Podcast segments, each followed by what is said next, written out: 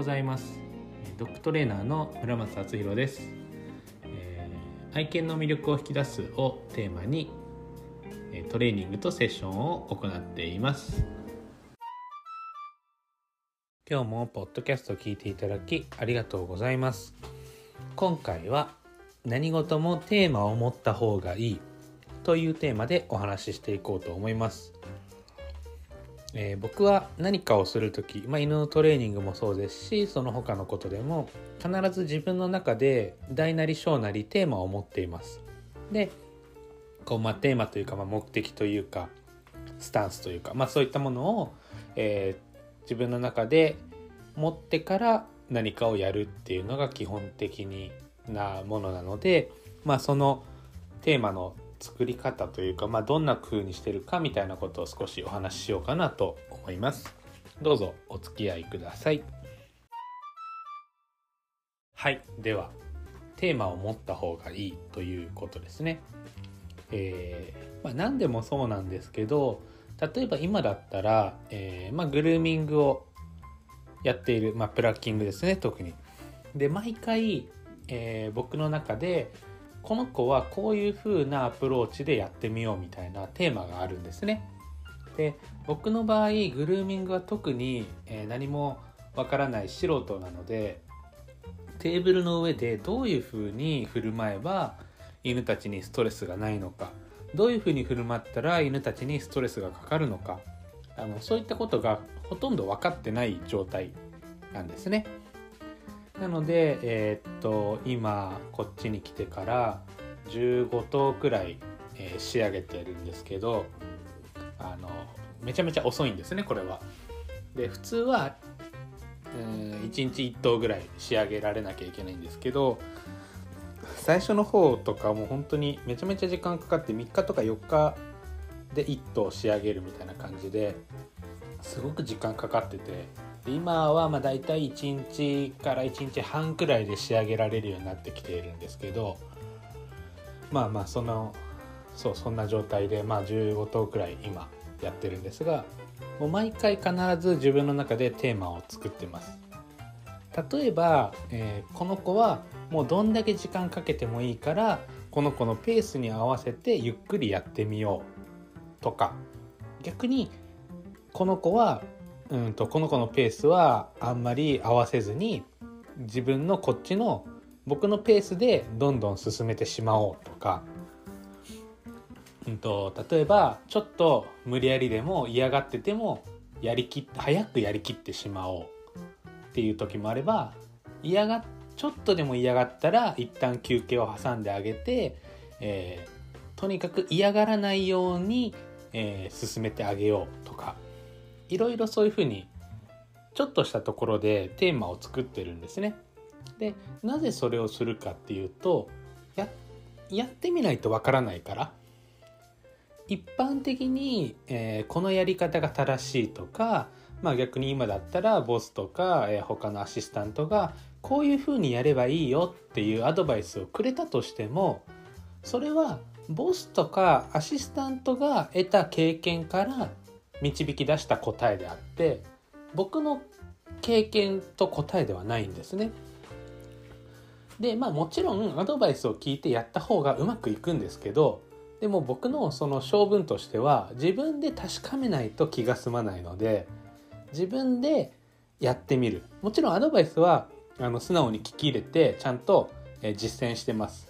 ただそのボスたちがいないアシスタントたちが見ていない時には自分なりにちゃんとテーマを持ってここではこういうふうにやってみよう。多少、うんと、こうな、えー、なんかうまくいかなくても自分の中で試してみたいことをちゃんと試してみようっていうふうにしてやってます。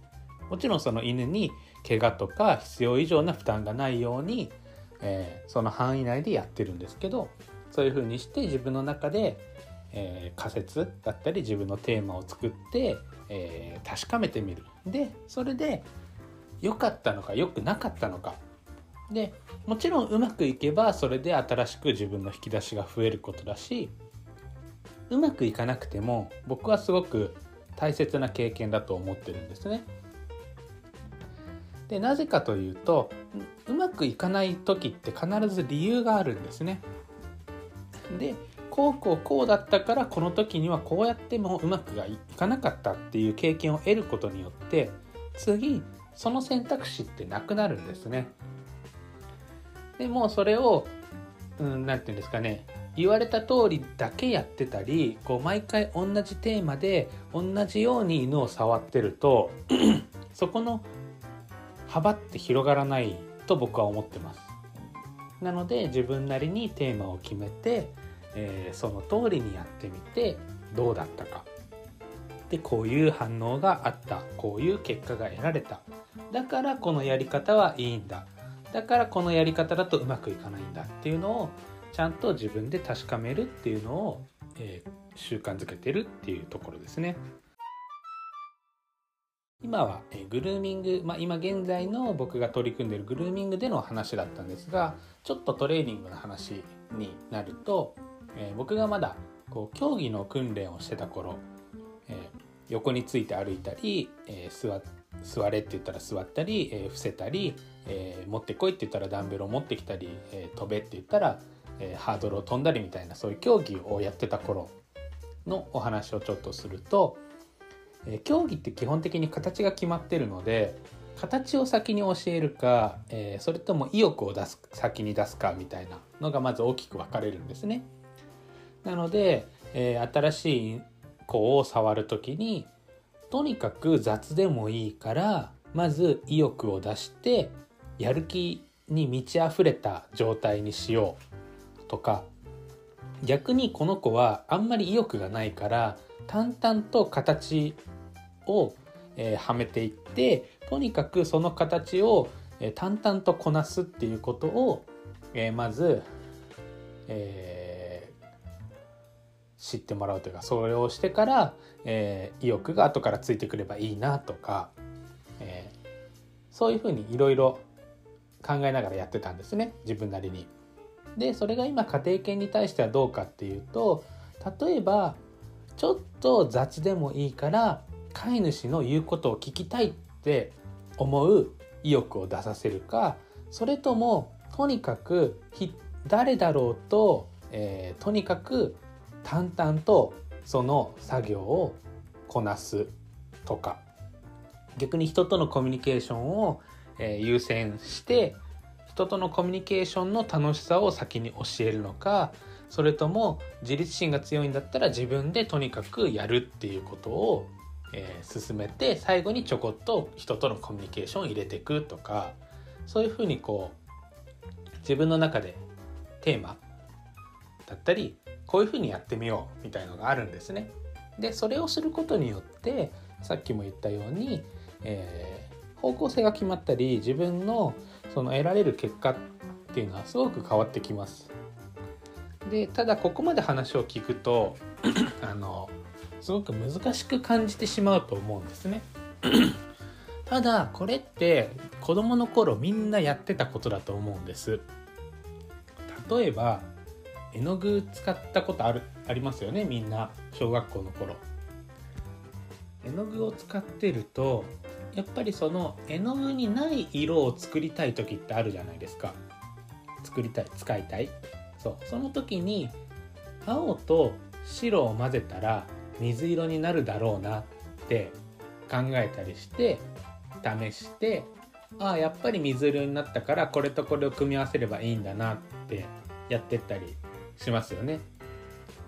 でうんとあとは例えば料理をする時なんかも今日は和食とか今日はイタリアンとか今日は中華とかある程度テーマを決めて作ると思うんですね。まあそうじゃない時もありますけどやっぱりなんとなくテーマを決めてから、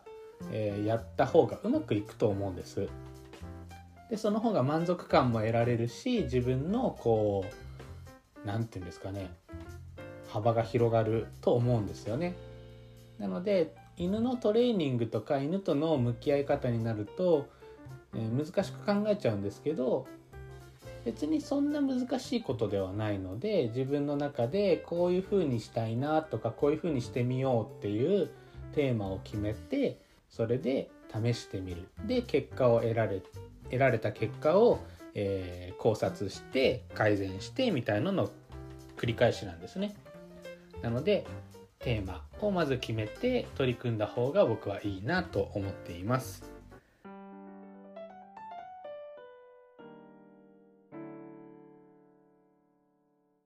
はい、今日も聞いていただきありがとうございました。